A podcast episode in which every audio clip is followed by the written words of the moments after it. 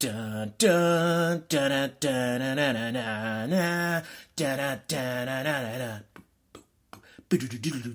you get it, you get it. Hey everybody, welcome to Straight Red. I am your host Geoff Ross, and with me is no one at all. That's right. Due to my specific request to the U.S. State Department, Alex Soccer Kibler has been deported to Italy. And you have me to thank, Gingers. Now, Alex would tell you he's on vacation in Italy for two weeks, but, well, that story, it's not going to hold up to scrutiny and certainly won't hold up in court. So, welcome to Straight Red, hosted by only Geoff Ross. You're welcome. Now, normally, what we do at the top of the pod, as you know, is go through last week's games, last week's scores, and how the Battle of the Pod is doing. Well, Alex isn't here, so we're we're not going to do that. That that eats up a great deal of time, and I have other things that I'd rather be doing. So let's assume this: one, Alex is completely losing the battle of the pod, and I am far and away the leader here. And he probably would have said something like, "Oh, they had more possession in that game," uh, because he's a cartoon character, and you all know it deep down. I will say this about last week's games on Wednesday. I was watching the Canadian Championship of all things, despite my well known, well documented battle against Canada. Well, I'm going to go as far as to call it a war. I'm at war with Canada. One way or the other, I'm coming out ahead.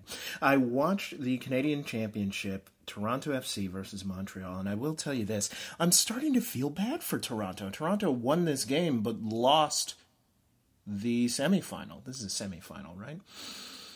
I'm going with yes. They lost on aggregate due to the away goals rule, even though they won 3 to 2 at BMO Field.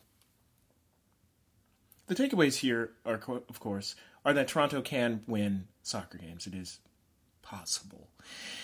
But they are an unlucky group, aren't they? They really, really are. This is another fan base that I am quite fond of. I'm fond of the people up in Toronto, and they really do show up in now the largest soccer specific stadium in North America. But this team somehow finds new ways to disappoint. I hope they get it together and break this ongoing curse in Toronto of just sports failure. I say that even though, you know, the Raptors had a decent season. Whatever they're Drake's team. I guess Toronto FC is Drake's team. I guess every Toronto team is Drake's team. Not sure how I feel about that. But that's all the time we're really going to spend on last week's games. We have other things to do, and of course, this will make for a much shorter pod, but whatever. I do what I want. If you are a long time listener, both of this and of the American Soccer Show, you will be very aware of Arsenal's Gedion Zelalem. Mr. Z. You'll be well aware of Mr. Z is an American who plays for Arsenal and has been trying to get his FIFA certification, notification, transfer certificate, something. Some kind of paperwork that says he can actually play for the United States. Well, ladies and gentlemen, that paperwork came through and Mr. Z himself will be going to the U20 World Cup. It's exciting in many ways, but mostly because we haven't really seen much of this young man. We haven't really seen him play. There has been a lot of hype about it, mostly because he plays for Arsenal, a great team, don't get me wrong. But what can he do? And what is he going to bring to the United States? Soon we'll find out. We just have to be patient. I know. I'm trying very, very hard. So I'm very curious to see how he truly looks on the field, and I do hope for the best. In other American international news, Brad Friedel, Friedel, Friedel, sure, retired at age 43 I'm hoping at age 43 I'll finally get the hang of wearing pants. This man was still a professional athlete. Goalkeeper for Tottenham Hotspur most recently has now decided to hang up the proverbial cleats and, in his case, also gloves. Good for him. Long, storied career, very impressive. I hope they give him at least a brief substitution appearance in the remaining games in the Premier League season here. I believe Tottenham Hotspur have another two left. Love to see him come out there, and I believe if he were to play at all, he would be the oldest Premier League player ever. Good for him. The question then becomes what next for Brad? He has a job lined up at Fox, you know, good for him, but he is also seeking his coaching license. And I wonder is there a team that he has his eyes on to join their staff or potentially become the head coach of? And if he does, is that an MLS team? I'm guessing yes. I'm guessing there is an MLS team out there that would take Brad on in some capacity, if not their head coach. But it's not going to be the Columbus crew. They must be very happy with what they're getting out of Greg Berhalter and the team that they are putting on the field. I just don't see them parting ways with Greg anytime soon, unless, of course, a European team comes calling to him, offering him a better deal. Let's hope not for hashtag new because as you know, I'm riding that bandwagon until the band stops playing. Sure, that is going to be my bandwagon reference. We also saw an announcement of CONCACAF Olympic qualifying locations. And much to my disappointment, all of the qualifying locations are either in the Midwest or the West. I will not be able to personally see any of the Olympic qualifying because they're not coming here. So this is in October, folks. And I know it feels like October is far away, but really it isn't. It's five months. And the qualifying itself should start around October 1st. So expect to see these games sooner rather than later. I am curious what that roster is going to look like. It'll be in a U23 roster, of course, but who, and, uh, and by who I mean who in addition to Bradford Jamieson IV, is going to be on that team. I am very, very interested in seeing these games. Maybe I'll fly out. Maybe I'll talk Alex Kibler if he ever gets released from the Phantom Zone, better known as Italy, into going we could go out to StubHub Center. We haven't been to Los Angeles yet. We've only gone on one straight red trip, and that was to Orlando. Why not to the City of Angels, Los Angeles, starring Nicolas Cage? Meanwhile, in the third division, the United Soccer League, they have paired with an architectural firm, HOK, perhaps pronounced Hawk. I don't know if it really is. Those letters are people's last names, so I doubt it really stands for that. But they have announced a partnership with this architectural firm because they are aiming to have every single one of their teams in a soccer specific stadium within the next 10 years. Now that is an ambitious move. A very, very ambitious move. And good for them. You know, it's good to have ambitions, be ambitious, have goals, achieve goals, etc., etc. But boy, that is bold. Even MLS doesn't have every team in a soccer specific stadium. As you know, NYCFC is not in a soccer specific stadium, neither is New England. They are not the only ones. Seattle technically is not in a Seattle in a soccer specific stadium. Neither is Vancouver Whitecaps, technically. So how is the third division going to pull this off? Where's that money going to come from? Perhaps these stadiums are all much smaller than what I have in my mind. Maybe these stadiums are only going to seat about five to eight thousand people. If that's the case, maybe you can scrounge enough dollars together to make that work. I don't know. I went to movie school, but I do admire the fact that they are aiming for the skies here. By skies, I mean stars. If they truly do have the stated ambition to become America's second division, they're going to have to make these kinds of bold statements and bold moves. But I still can't wrap my mind around how much money that's going to cost. And are you going to be able to convince Oklahoma City to build a stadium? I would have to imagine that every single one of these stadiums would be privately financed. It's hard for me to believe that there are going to be a lot of municipalities in this country who will say to their taxpayers, yes, yes, yes, go ahead, spend millions of dollars on a third division team without a national broadcast, a team that you can't see play. Pay for that. And as my dearly departed co host would say, lest we forget, this weekend, Orlando City SC has already sold 34,000 tickets for their match against LA. a hat tip to this organization and these fans in Orlando. They love that team and they are showing up in droves. I ask this question virtually every week, every time Orlando breaks some kind of record for an expansion team. This 19,000 seat stadium that they're building, is this truly going to be enough for this franchise? This needs to be reinvestigated in some way, shape, or form. Also, Orlando, the city, feel free to invite me back, not Alex, invite me back whenever the mood suits you. Now, this wouldn't quite be a straight red podcast unless I started talking about upcoming games. Let's get right to it. Friday, New York City versus Chicago at Yankee Stadium on Uni. Hold on. On Univision Deportes Network, not Unimas. I almost misspoke. And MLS Live for those of you who are not in the United States. I am going to take New York City winning this match 1 0. Largely because New York has to win at some point against somebody. They only have one victory. It's time for a second. And two, it's against Chicago, who I still have a lot of qualms about. Second game of that night, also on Univision Deportes Network. FC Dallas for New, versus New York Red Bulls in Toyota Stadium down there in Dallas.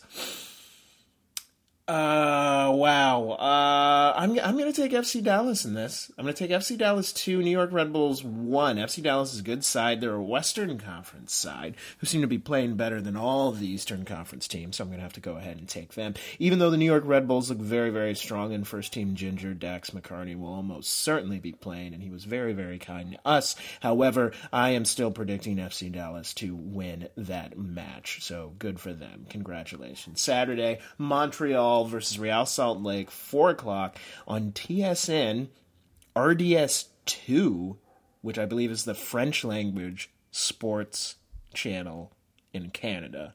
And that's the second one. And KMYU, which I am uh, assuming is some local channel in Salt Lake City.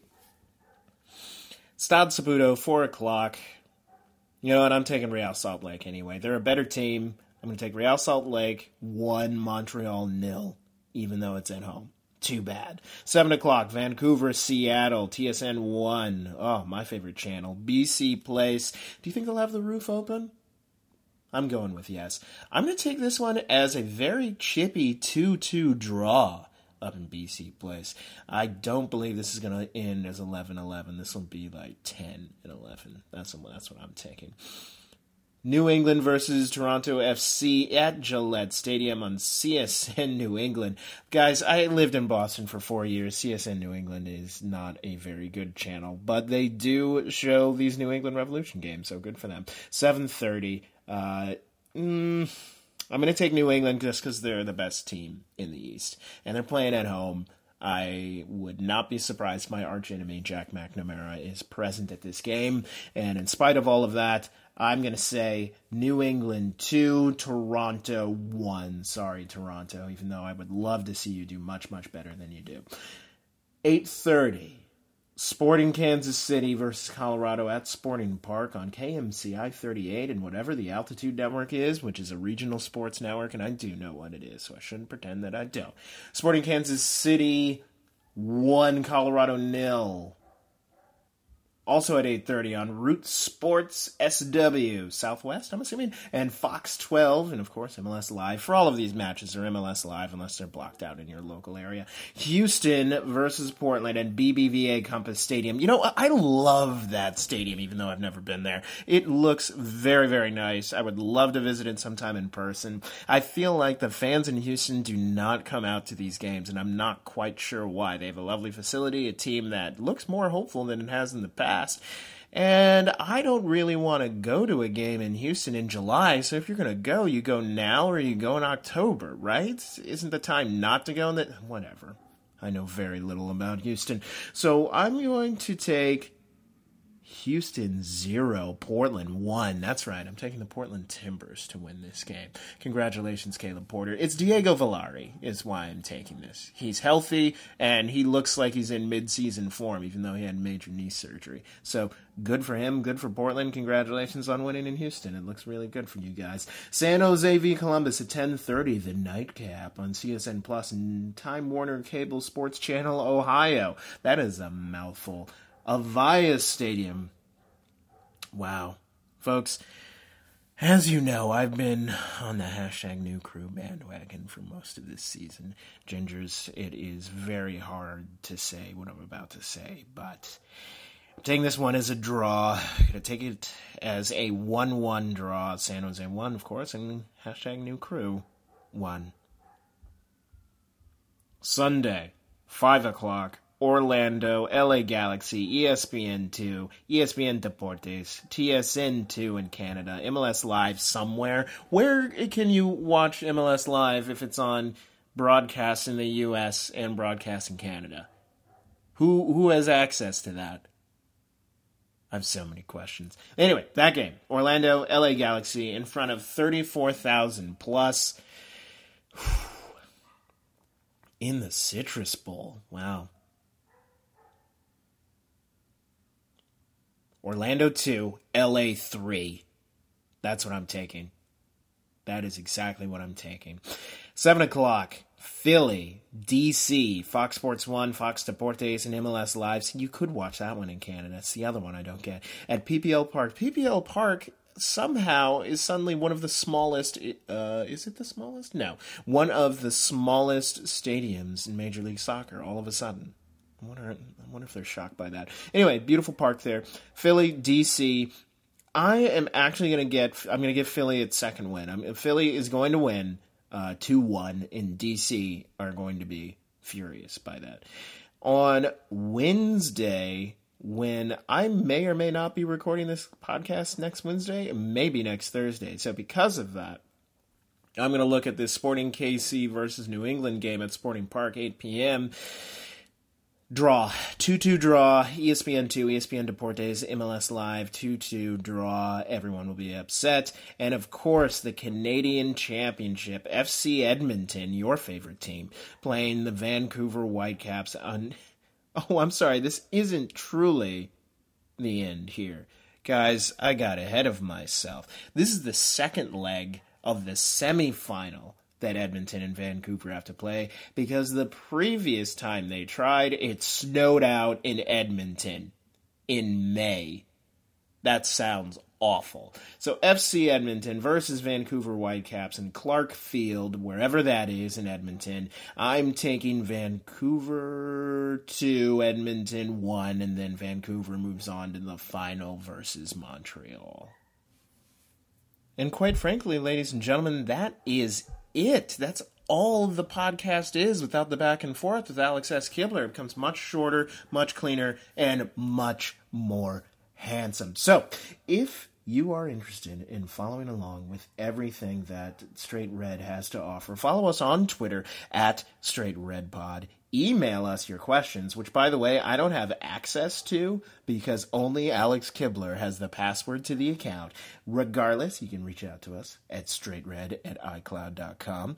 And you can follow yours truly on Twitter at Geoff is Famous. You do not have to follow Alex Kibler on Twitter at Alex S. Kibler. In fact, I recommend against it. I'm very concerned about your health and how you feel in just your day to day habits. So do not follow Alex S. Kibler. Recently, I've been given what Alex refers to as Geoff, uh, quiet time with Geoff. So why don't we do that again? Quiet time with Geoff. No matter what anyone says, you can always do things on your own.